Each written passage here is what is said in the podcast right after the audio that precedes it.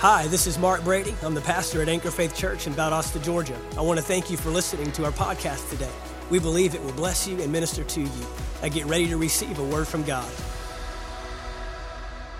1 Corinthians chapter 12, and I've stalled long enough. You ought to be there by now. Verse 1 Now concerning spiritual gifts, brethren, remember, he's talking to the church, he's talking to brethren, talking to you and I. I do not want you to be ignorant, unaware, misinformed. We've been looking at this now for some time. You know, the, the longer I spend in this and, and the longer that we have been talking about the spiritual realities, you know, we ought to have more of awareness of spiritual realities than natural realities. That's really what we're trying to get out of all of this. That's really what we're trying to conclude and get to is helping the church understand that the, the supernatural should be more real than the natural to you and I. When you get a report of sickness and disease, that shouldn't be more real than what the report has already said about by his stripes you are healed. And so, you know, it's these elements of life that as believers and as the church where we have become more moved by things in the natural than the supernatural that even back when Paul was writing First Corinthians, I mean, when we were first getting started, he said, You're misinformed, you're incorrect, you're unaware, um, ignorant. And again, ignorant doesn't mean I don't want to know, it just means I haven't known. It hasn't been revealed to me. So he's he's helping us understand we're not to neglect these gifts. Never once does he discourage the church or discourage the believers from operating in these gifts or understanding spiritual realities, supernatural realities. But he's encouraging if we don't know how to use it, we'll abuse it. If we don't know why they exist, then we won't know what they're supposed to accomplish. Amen. And so we're here under the uh, pretense and under the goal that we can understand why these gifts are given, how they're given, to whom they're given, what they're given for, what is the ultimate goal, so we can walk in these things. Skip on down to verse uh, 4. There are diversities, differences of gifts, but the same Spirit. There are differences of ministries, but the same Lord. There are diversities of activities, but it is the same God who works all in all. And we've looked at this element that these gifts, although they're differing, we're not supposed to value one over the other. We're not supposed to seek one over the other. We're not supposed to uh, embrace one and neglect another. That there are multiple ways. And I love that about God. I love that about God. You know, many times you'll find that you'll operate in a gifting that can tend to align with uh, uh, a character trait or how you are wired how God, each one of us are individuals. I love the diversity in the church. I love the diversity in the body of Christ. I love the diversity among people groups. I love the introverts and the extroverts, right? I love the organized and the crazy go getters that ask questions after they've already made a big mess. I, I, love the, the, the diversities of how God has orchestrated his church, and we have to be a people that we're not just seeking others that are just like us, not seeking ministries that are just like us. I mean, by nature, I'm a teacher. By nature, I like people that are line upon line. But man, I, sometimes I'll put myself in scenarios or or or uh, under teaching. Of course, it's got to be word based. That's the ultimate goal. That's the ultimate foundation. But I'll listen to people that maybe wouldn't be my style, wouldn't you know be what I would naturally tend to. But you know what? There's something in them that God wants to get to me. And sometimes it means getting outside of comfort zones. Sometimes it means getting outside of what my preferences are. And we talk about this a lot, uh, especially at Anchor Faith Church, that it's the preferences that have crippled the purpose. It's the, it's the, I don't really like that, or I don't really go for that, or that's not really my style, or I'm, I don't, you know what? I, there's, so many people that God wants to use in your life on a day to day basis if we would have more of an awareness and an openness to who God is. You, you might not even realize that God is using the people you reject to speak into your life. And so when he says diversities, differences of ministries, there's diversities, but it's the same God. It's the same spirit. What's that mean? It's the same source. It all goes back to the same source. And so we want to value these diversities. We want to value these differences, not allow them to be uh, causing contention and division. You know, the, he's having to address this with the church, and he's reinforcing and re-emphasizing because if you remember back in 1 Corinthians chapter 3, nine chapters prior, what was he getting on to them about? Some of you say, I am of Apollos. Some of you say, I am of Paul. They actually created, uh, you know, uh, cliques within their. I mean, we don't know about cliques in churches, right? I mean, y'all have never seen that before, especially in the South. I mean, no. But that's exactly what they were doing. I'm of this guy, and I'm of this guy, and they they they they separated rather than recognized. Man, we need all of it. You know, the things that we reject, we got to understand we need. We need that. We need the powerful preaching and we need the teaching, the grounded, founded teaching. We need those that operate in the prophetic and we need those that operate in the apostolic and we need those that are evangelistic and we need those that are line upon line teachers. And what we've done is we've taken these fivefold gifts or these nine gifts and we've hugged one or two and say, I really like, and, and then we just stick to our corners. And then we just surround ourselves with people that are like us, that like the stuff we like. And it's this nature that Paul's addressing here. And he's saying, You guys are too separated in this matter. You guys need to value the whole thing. It's not about Paul. It's not about I'm of Apollos or I came to the church when Apollos was pastor and I came to the church when Paul. He says, but it's God that brings the increase. It's the Spirit that brings the whether it's a word of knowledge whether it's a gift of miracles whether it's a, a, a gift of healings a, a, gift of faith whatever is in operation at the end of the day it's all glory to him and it's all about him trying to reach you and touch you. Amen? So we, we just have to continue to to hit on that. But the manifestation of the spirit is given to each one for the profit of all. So notice it's not for the one, it's given to the one, but it's not for the one. We got to understand this. When we, when God is utilizing us or or um, um, working through us, and a gift is in operation, it's not for you. You become the channel or the avenue through which He's reaching somebody else. It's the same with the gifts of ministry, the, the fivefold gifts of ministry the pastor, teacher, apostle, evangelist, and prophet. It's not for them. The, the, the pastor gift and the pastor call on my life is not for me. It's not to exalt me. It's not to make me known. It's, it's to make him known, and it's to bring his glory and power to someone. So if the only result that takes place if a if you're being utilized in a gift or a, or a, God is using you is your exaltation, then you've far missed the mark. But you know there are those that have built ministries on these gifts.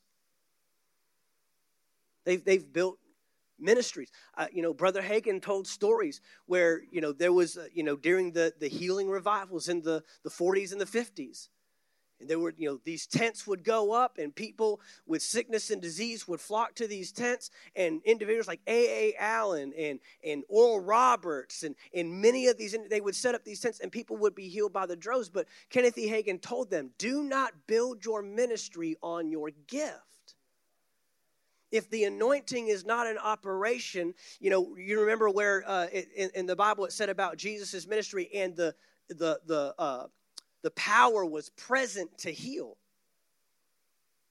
Well, if, if the anointing or the flow of that service is not in that, do not make it up. Do not manufacture it. Go back to teaching the word. Go back to teaching the word. But a lot of these individuals, because they felt they had to outdo the last tent meeting or they had to put on a show or everybody wants to come and see people healed. That's why they came. They didn't come to teach, they didn't come to hear teaching, they didn't come to, to be preached at. They came to, to see something take place and they end up being motivated by the gift. And you become basically, you become Samson. You take a gift that God gave you to bless someone else and you use it for personal gain. And Samson was anointed, but he took the anointing and manipulated the anointing for his own personal gain and personal results. These are the things we have to work against. These are the things we have to be careful of. It's for the blessing of someone else, it's for the profit of all. For to one is given the word of wisdom through the Spirit, to another, the word of knowledge through the same Spirit, to another, faith by the same Spirit, to another, gifts of healings by the same Spirit, another, working of miracles, to another, prophecy, to another, discerning of spirits to another different kinds of tongues, to another the interpretation of those tongues. But again, he's reinforcing one and the same Spirit works all these things and then distributes to each one individually as he wills. We recognize again that there's three categories of gifts that we've been looking at. The first category are those revelation gifts, the word of knowledge, which we've covered, the word of wisdom, which we covered last week. And then tonight we're going to cover the discerning of spirits. Notice that they're not in that order given, but for the sake of categorizing them and understanding their purposes, we now have bumped up discerning of gifts along with uh, discerning of spirits along with uh, word of knowledge and word of wisdom because it's revelation. It reveals something. We said that those are the three gifts that show you something or reveal something. The second category was the utterance gifts, the utter the, the gifts that say something, and that's prophecy, tongues, and interpretation of tongues. Those are the gifts that say something. And then thirdly, the power gifts, the gift of faith, the gifts of healings, and the workings, the working of miracles. Those are the three gifts that do something. So we have three gifts that reveal, we have three gifts that uh, say something, and then we have three gifts that do something. Tonight we're going to look at the third gift in the category of revelation gifts, and that is the discerning of spirits. And if you remember from last week, which gift is the best gift? The one needed at the time, right? Um, you know, they're not listed by value or by importance necessarily. Um, it's based on the situation that we're in. And when I need direction from the Lord, I don't need a working of miracles, right? And when I've got sickness in my body, I don't need a word of wisdom necessarily, unless it's instruction pertaining to the healing and how to receive that healing. You know, we, we are not identifying these in any particular order other than just breaking them down by these three categories. I just want to make clear on that. The word discern means this the word discern literally means to distinguish. To distinguish. In Hebrews chapter 5, in verse 14, Hebrews chapter 5 and verse 14. The New King James reads it this way But solid food belongs to those who are of full age, that is, those who by reason of use have their senses exercised to discern. Look at that, exercised to discern, watch this, both good and evil. Both good and evil. Look at this in the New Living. Look at how it reads in the New Living. Solid food is for those who are mature, who, through training, have the skill to recognize the difference. Everyone say difference between right and wrong. And actually, the New American Standard of this verse says to distinguish between right and wrong. Now, right and wrong sounds like something we ought to be able to recognize the difference between automatically without any effort or work, right? But yet he says here that we need to exercise our ability to discern, distinguish, tell the difference between right and wrong. The New Living tells us that uh, through training, have the skill to recognize the difference between what seems like the most basic thing, right? Good and evil, righteous and unrighteous. You know, good, bad. Seems like the most basic concept in all of mankind. But this is the thing we have to understand about discernment, spiritual discernment. It is not necessary to distinguish right from wrong. It's necessary to distinguish right from what seems right. That's the difference. We need to be able to discern the difference between what is right and what seems right. What on the surface looks good, but underneath it has ulterior motives, improper agendas, is of a different spirit. So that's why this discernment is so important. And we're just talking about discernment on just a basic level. I'm not even getting into discerning of spirits at this point. I'm just talking about discernment is the distinguishing between. And Hebrews tells us this is a skill that you develop. This is not something you're just given naturally. This is not something that without little effort or without doing something, uh, um, um, executing something in your life or uh, incorporating something in your life, that you're going to be able to look at something and tell the difference between these two things. He says this is a skill. If you know anything about skill, like you might have the talent, but to develop the skill, you've got to work at it. Nobody develops a skill at something just naturally, automatically.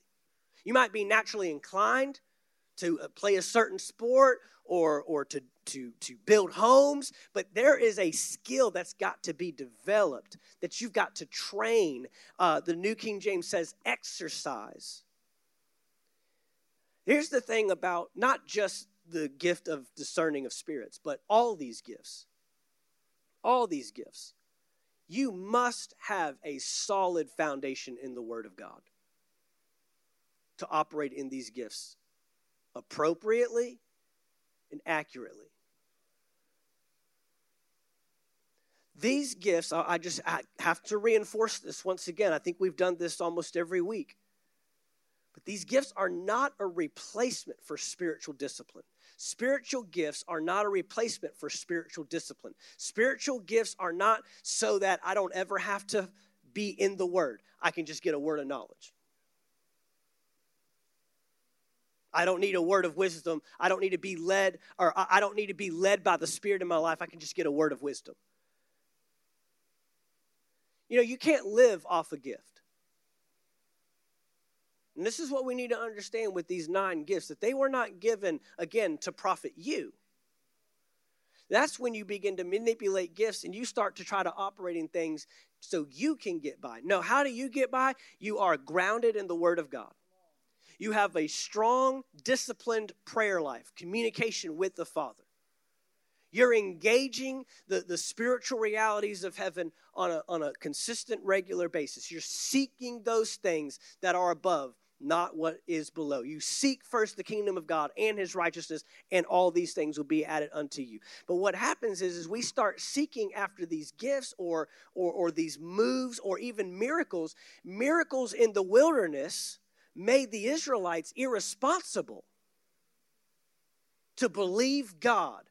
And that's why he could get them across the Red Sea, but they couldn't believe God for the next drink. Because miracles will make you irresponsible if you don't highlight the source and go to Him. You see the difference? So, miracles, signs, and wonders, which again, for Jesus, there, there's no such thing as a miracle. He lives in that stuff. That's just correcting what is out of alignment. But what happens is, is we begin to exalt these things over just basic spiritual disciplines. Basic disciplines of every believer to place a value on my development in the word, my development in growing as a believer, my development as a disciple, as a true follower of Christ. And I'm never to seek a gift as a replacement of not knowing something.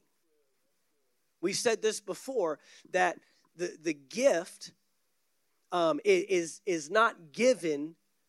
Um, how do we say it before? The, the gift is not given so that, um, ah, I'm uh, how can I put it together?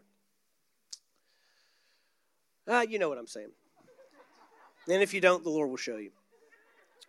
Amen. Okay. Let's just continue to grow spiritually. Amen. Let's just continue to develop ourselves. I got stuck. That happens. Discerning of spirits. Here we go.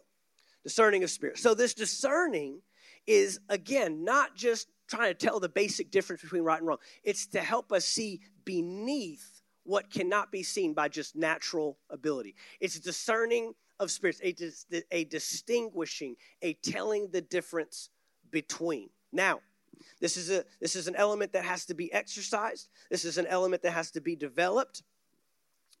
Um, notice this it is not called a discerning of people. Oh, yeah. Yeah, I just I just went right there. Because I know many of you are like, oh yeah, I'll be able to know all about that person right now. This is not a discerning of people, it is a discerning of spirits. Here's the thing we have to remember God loves people. And I'll take it one step further God loves people that even lend themselves to evil spirits. But he loves the person. This is why a solid word foundation is necessary. Because what, what can happen is you'll manipulate this gift. Uh, the reason why a lot of people struggle with this gift is because it, it, it, it causes them to judge, causes them to become judgmental. Because now that I know the spirit that you are operating of or the spirit that you are operating from, now I see you differently. We need the eyes of God. We need to see through the lens of the Father that He loves the person that is even under the oppression or control or manipulation of an evil spirit, and they may not even know it. But He loves that person, He cares about that person.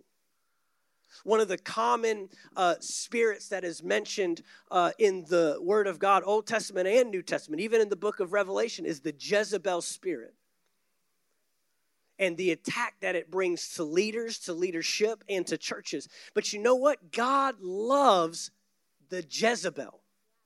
God loves the individual even though they have given themselves over to the control, and He wants to see them set free. He wants to see them delivered. He doesn't want to see them continue to live. You remember the demoniac when Jesus showed up on the other side? that would cut himself. They would try to try to chain him up and he'd break free. And he was living in the graveyards and, and he would cry out at night. Jesus loved him, loved him so much that he set him free from what was binding him. You can hate the spirit and love the person. Now, you cannot love properly if you don't know how to hate properly. I'm just going to tell you. People don't, we don't get that concept today because this love, this message of love and acceptance, and this message of you just accept whatever, that is not the case at all. I can't love you until I hate sin that is eroding you and, and, and strangling you and taking you down. I have to hate sin the way God hates sin so I can love people the way God loves people. You've got to. You can't make tolerances for, you can't accept and allow. In fact, it's questionable if you really love a person if you will not address what is binding them. It's questionable. I just had someone send me something today that said if you, pastors, if you have people on your worship teams that are in open sin and you know about it, you don't care about them, you care about their gift. It's true. So we've got to understand how God views all this. And so when we are operating with the discerning of spirits, you're seeing with, with spiritual eyes and you're gaining a glimpse of how God sees a given situation. It's not a, you're not operating, or you may have manipulated a discerning of spirits if you become judgmental, if you start cutting people off, if you start calling people out. Come on, these are these are the, the improper responses when there's a discerning of spirits, you see something that needs to be set free. You need, you, you see something that needs a redemptive touch. Remember, we said that from the very beginning that these nine gifts are actually pictures and images of how God wants to bring redemptive solutions to a fallen world. Every single one of them. A working of miracles is to rectify, is to bring a miracle to a situation that cannot be corrected in a natural way. A word of knowledge is to bring a revelation of something that God is revealing. I love you. I know where you're at. I know what you're struggling. I know what you've been through. A word of wisdom is supernatural direction for the future, giving you insight into how to navigate or manage the course that is ahead of you, right? That's, that's, that's redemptive. The Holy Spirit loves to push down, it's always for the sake of restoration. It's always for the sake of redemption. And so, you know, lending yourself to a critical spirit while operating in a discerning of spirits and losing a value for the person that is bound that, that's that's unscriptural that's not for the profit of all and look, today, I mean, these things are running rampant. You know, uh, again, th- this is revealing to us that there are supernatural elements, things that we cannot see, that are forcing and controlling and urging and motivating the natural things we see today. We know that there is evil beyond evil taking place in our world today. We know this the stuff that's being introduced to our children in schools, the confusion that's running rampant in families. I mean, it's just, it, it's sickening. It, it almost just puts a pit in your stomach. It's like, how did we get here? How can you fall that far away? And sin is breeding more sin. It's so dangerous because it will, it will take on and it will uh, just continue to breed and create more of what it is. Jesus told the Pharisees, You are of your father, the devil, which means he has bred you. He has made something that is just as evil as himself. And so these supernatural, it, it, it, can be tough when you see a, a, a, a supernatural, a, a spirit that is behind, whether it's a person whether it is what they're doing, what they're saying, what they're encouraging others to believe. Have you ever noticed that? That sinful people are never just satisfied living in sin, that they have to get other people to tolerate it, celebrate it, and then become it. Isn't that amazing? A righteous person can stand all by themselves. I don't care if you accept it. I don't care if you believe me. I don't care if you come to my side. But unrighteous people, they've got to gather.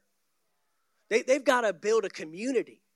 And that's what they're doing because they're seeking acceptance that they can only find in the Father. I say all that to say that behind all of that are, are supernatural elements, and they're running rampant in our country right now. They're running rampant in our country right now. So we we need to be able to have some discernment in these categories. But it's not called a discerning of people, it's called a discerning of spirits. I also want to identify that it does not clarify what spirits, meaning that this is a discerning of both good and evil spirits. That I can see when God is, there is a spirit realm, there is a supernatural realm that is both good and evil.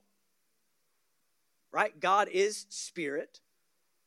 And those who worship him, what? Worship him in spirit and in truth. But we know that the devil himself, he is also spirit. Okay, that means it's not natural, it's not tangible. Now, the devil is not the equivalent of God. We know he's not more powerful than God, but he's also not even the equivalent of God. He's, an, he's a fallen angel. It's nowhere close to God. In fact, he's below man because according to the word of God, it's God. Then he created man a little lower than himself, and then angels, right? So Satan's actually below you on that category, by the way, just as angels are. Angels are never to be worshiped. Never worship an angel. They're there for your benefit. They're there for your assignment. They're there to do what you assign them to do and what God assigns them to do. But angelic beings, seraphim, cherubim, archangel, cherubim, archangels, these are all supernatural realities. It means they're not natural, tangible like you and I. You know that the angels, along with being worshipers, are also the army of God. And he's got an army. There's one time he sent one angel. I don't remember the number, but it was a lot of soldiers he took out by himself. One angel. I mean, there's no army on the planet. What did Jesus say? I can call down a legion of angels. We'd have this thing over real quick. Didn't he? That's the supernatural realities. The discerning of spirits is not just discerning evil. You know, a lot of people have taken the discerning of spirits and they've, they've used it to justify uh, and, and, and reason going and looking for evil spirits. You never go looking for evil spirits. Then you end up just living your life with, with your head constantly looking over your shoulder, you know, thinking something's after you. Jesus never went looking for evil spirits. They came and found him, didn't they? And let me tell you something about evil spirits. They know who Jesus is, they know the authority he possesses, and they know if you are in the kingdom of God, what you possess. They sure do. Absolutely, they do. So this is not for fear. When we, you know, the, the, the church, again, being so ignorant and being so unaware of supernatural realities, we, we end up in fear when we talk about the supernatural when we should be understanding that is to our advantage. You're a spirit being, housed in a physical body, but you are a spirit being.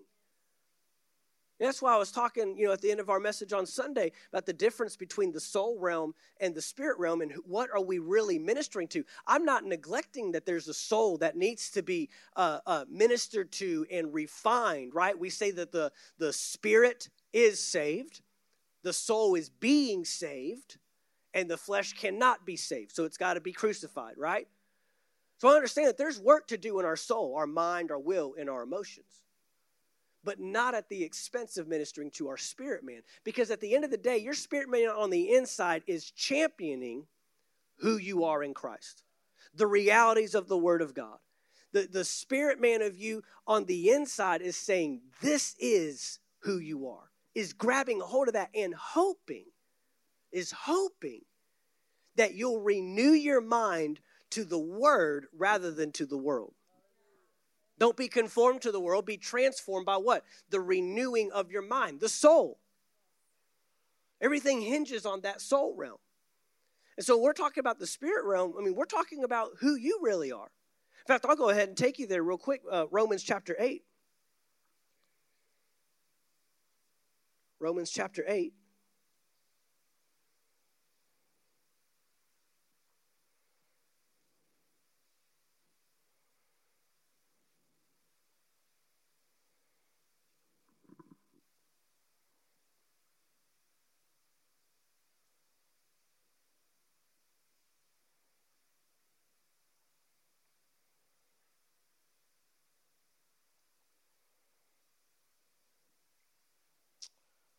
Right, let's see. Romans chapter 8, verse 14.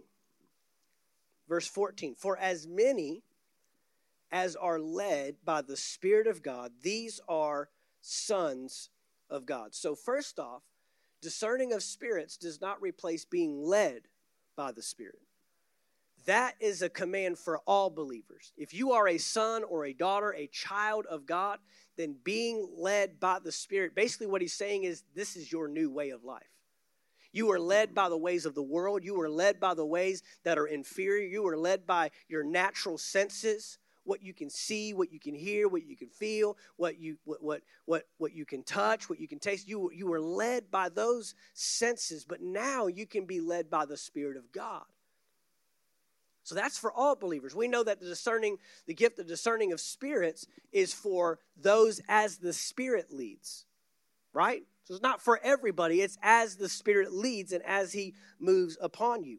So uh, being led by the Spirit of God is not the same. We have a, a requirement to be led by the Spirit of God. Verse 15 For you did not receive the spirit of bondage again to fear, but you received the spirit of adoption, by whom we cry out, Abba, Father. Now look at this. The Spirit Himself bears witness with our spirit that we are children of God. What's that mean? That the Holy Spirit is continually trying to reveal to you who you are. He's continually trying to speak to you and lead you, not by what has happened to you. I, I love it, man. I, I, I, encouraged someone a while back. I, I told them, you know, if, if your past ever comes back up in your life, you know it's not from God your inferiorities, your insecurities, your failures, your mistakes, you can know right then that's not God. Not only will He, He can't. When you've repented, when you have laid that down, you've given your life to the Lordship of Jesus Christ, He says that He's forgiven it as far as the East is from the West. He doesn't even have the capacity. When you bring up your past to God, He's like, huh?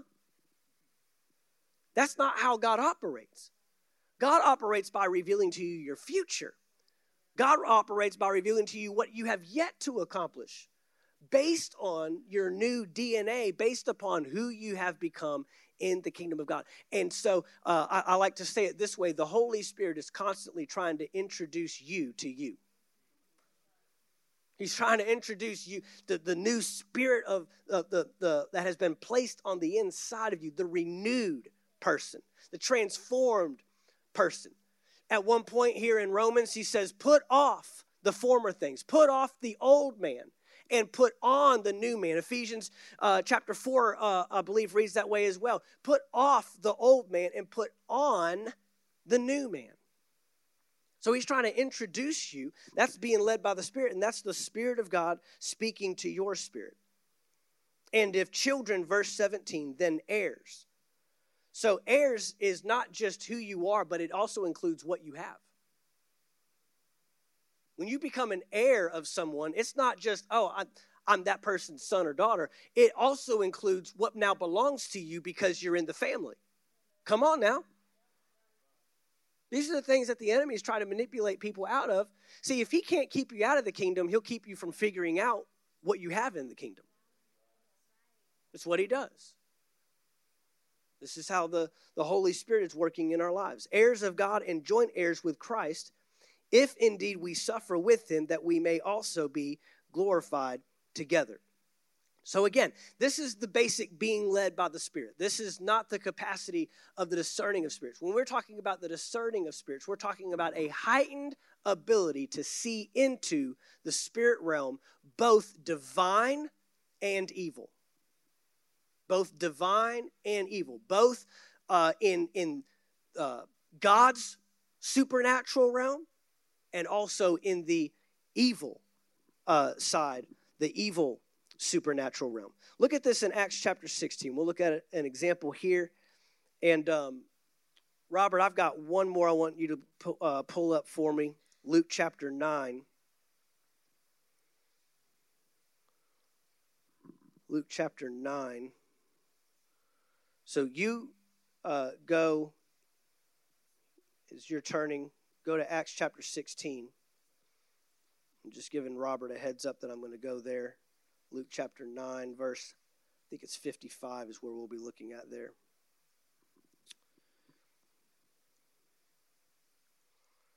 Acts chapter 16, verse 16. Verse 16. Now it happened as we went to prayer that a certain slave girl, possessed with a spirit of divination, met us, who brought her masters much profit by fortune telling. This girl followed Paul and us and cried out, saying, These men are the servants of the Most High God who proclaim to us the way of salvation. What is being said seems right, but Paul has further insight. Paul operates by a discerning of spirits and recognizes even though the words that are coming out of your mouth, your mouth might seem like they are in line or correct, Remember, they did this to Jesus too, the demons. And Jesus would tell them to what? Be quiet. Here's why. Because if you'll listen to an evil source when it presents truth, then you'll think that everything else they have to say is truth. So it's not about what's being said, it's about where it's coming from. This is why we have to understand these things. Yeah, I don't remember who it was, but you know, when you know, the last several years it's it's just been so crazy with you know, candidates, presidential candidates. And I love how when they get into a church, all of a sudden they start quoting all kinds of scripture.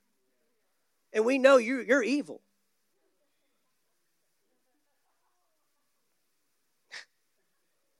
We know you don't care about God. We know you don't love God because everything you stand for and every agenda you're pushing and everything you're tr- you're trying to overturn the Bible. Eh, I mean, everywhere you can, it's like, is that what God says? Let's do the opposite.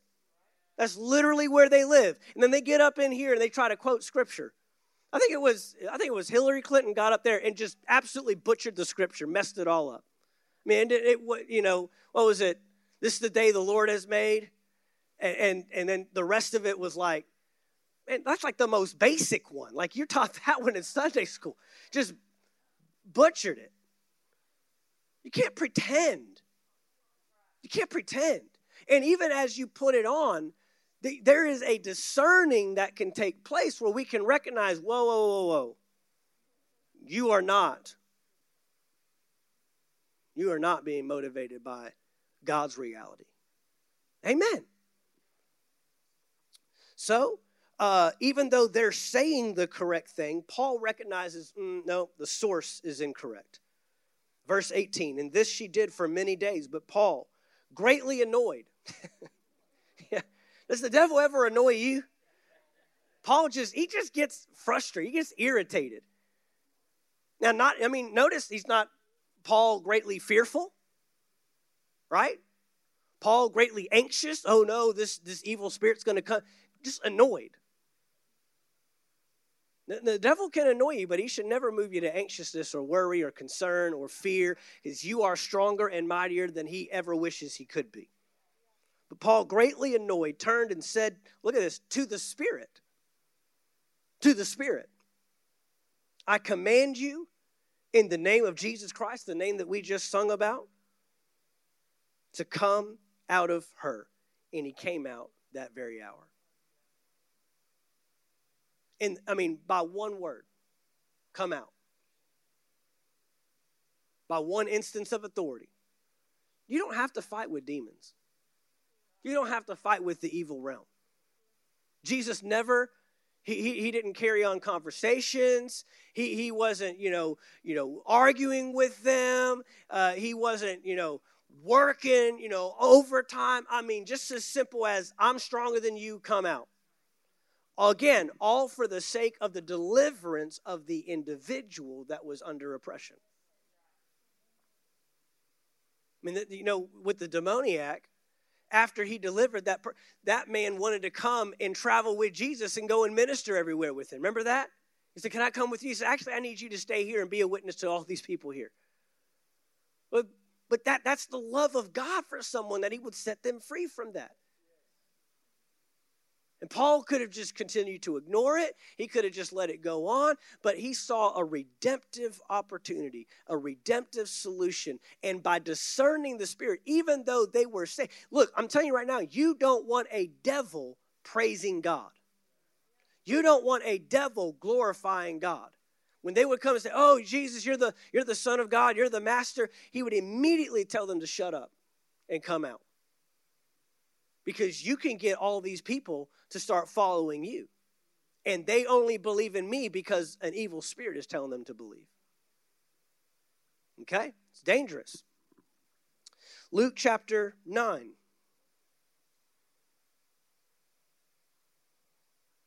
Luke chapter 9. And um, let's start with this, uh, verse 51.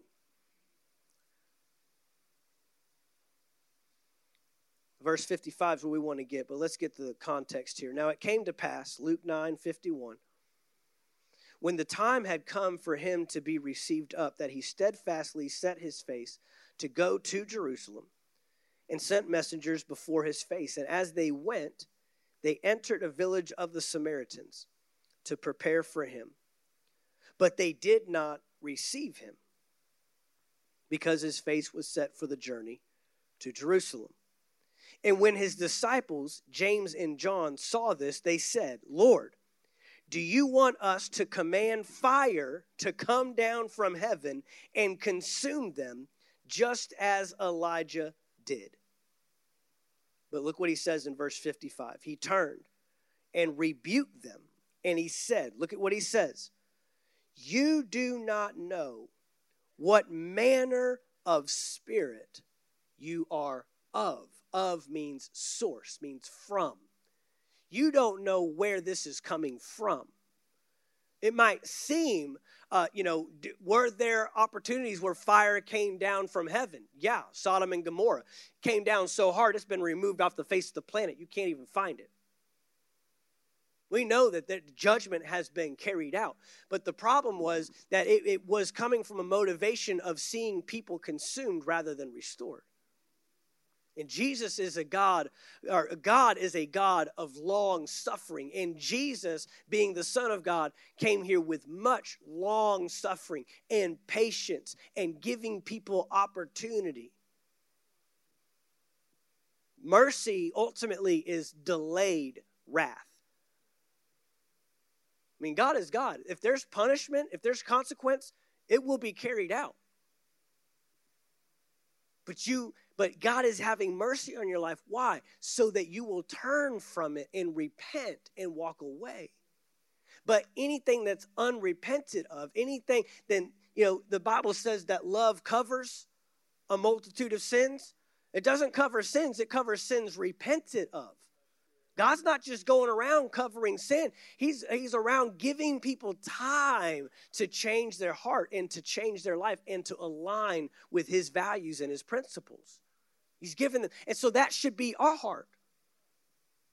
When, when, when you see a leader that is just instantly ready to carry out judgment, they do not have the heart of God. Whether they can see into the spirit realm or not, whether it's something that's visible on the surface or whether it's something, you're giving people the opportunity to be restored. And Jesus says, You don't know what manner. You remember how Jesus treated the Samaritans, and, and Jews didn't act this way. But Jesus stopped at a well and ministered to a Samaritan woman when he was tired. He wasn't even on a ministry journey. You know how many times Jesus ministered in the interruptions of life? You know how many times Jesus ministered just trying to get to the next place? You remember when Peter and John were on the way to the temple in the book of Acts, Acts chapter 3, and they saw the man? They were going to the place of prayer they weren't even there yet. They were outside the gate and they saw an opportunity for redemption on the way. That's when you've got a heart aligned with God the Father. We're not just casting judgment and calling down judgment. And, and that's, that's not up to us, that's up to the Father. Now, that doesn't mean that we just let people just live in sin and, and live in destruction. When the Lord shows us the Bible tells us in Galatians uh, chapter 6 that when you have a, a brother that has fallen in sin, those of you that are spiritual should restore them. But what's the purpose? To restore, not to call out, not to act holier than thou. And then what's the qualification to restore? You've got to be spiritual. Unspiritual people can't help unspiritual people.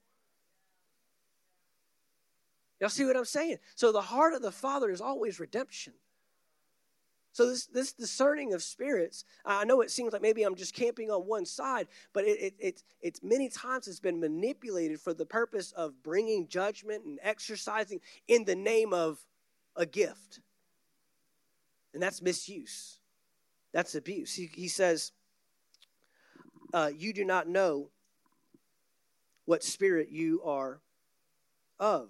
For the Son of Man, here it is, did not come to destroy men's lives, but to save them. What's he saying? That's my ultimate motivation. And if you remember in verse 51, it says, When the time had come for him to be received, he's saying, I'm about to show you the ultimate demonstration of what I'm going to lay down for those that you think should be written off, for those that you think should be consumed. And, and honestly, James and John should have been right there with them. You and I should have been right there with them, being consumed in what our failures were, coming into the world as sinners. But because of the great price and the mercy and the sacrifice and the grace that Jesus exhibited through his death, burial, and resurrection, now we can be called into the ministry of reconciliation.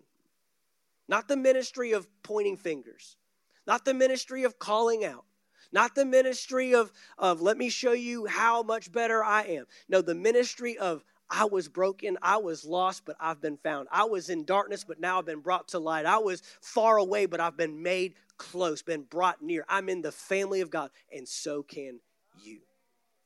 All of these gifts should operate this way, but especially this gift.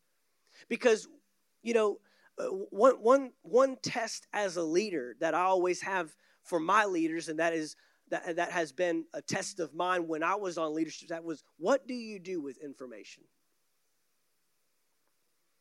Because you know, as a leader, you, you, you begin to learn things. You, you know things.